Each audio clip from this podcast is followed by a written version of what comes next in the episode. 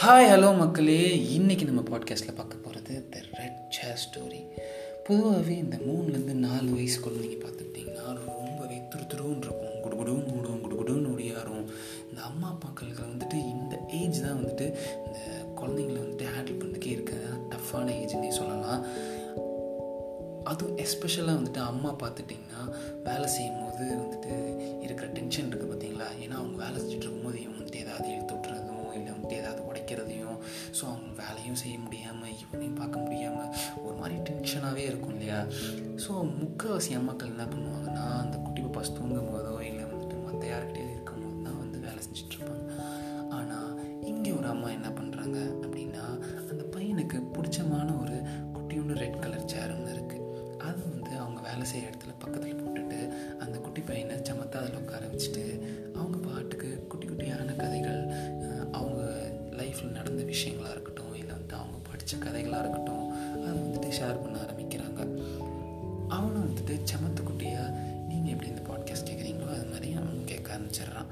ஒரு போகிற கொஞ்ச நாளில் வந்துட்டு அவனே வந்துட்டு சேர்லாம் எடுத்து போட்டு வந்துட்டு கதைகளை வந்துட்டு அம்மா சொல்லுங்கம்மா அப்படின்னு சொல்லி அவனே கேட்க ஆரம்பிக்கிறான்.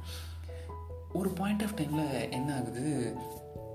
அவங்க அம்மாவுக்கு வந்துட்டு என்ன கதை சொல்கிறது அப்படின்னு சொல்லிட்டு தெரியாமல் போயிடுது ஐடியாவே இல்லாமல் போயிடுது ஸோ அன்னைக்கு என்ன பண்ணுறான் இந்த குட்டி பையன்? நான் ஒரு கதை சொல்கிறேன் அப்படின்னு சொல்லிட்டு அவன் ஒரு கதை சொல்ல ஆரம்பிக்கிறான்.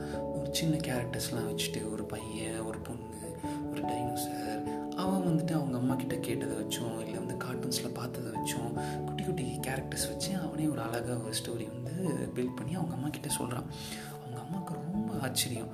என்னடா இவன்? இவ்வளோ நாள் சொல்லிட்டு இருந்தது இவ்வளோ சூப்பராக கிராஸ் பண்ணிவிட்டு அழகாக ஒரு ஸ்டோரி சொல்கிறானே அப்படின்னு சொல்லிட்டு.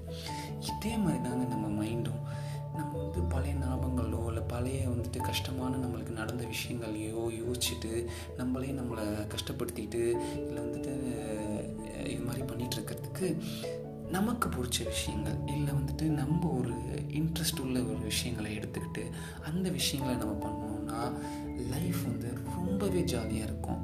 எப்பயும் போல் நான் சொல்கிறது தான். லைஃப் இஸ் ஜஸ்ட் ஒன்ஸ் சூப்பராக வாழுங்க. செம்மையாக என்ஜாய் பண்ணுங்கள் பாய் மக்களே.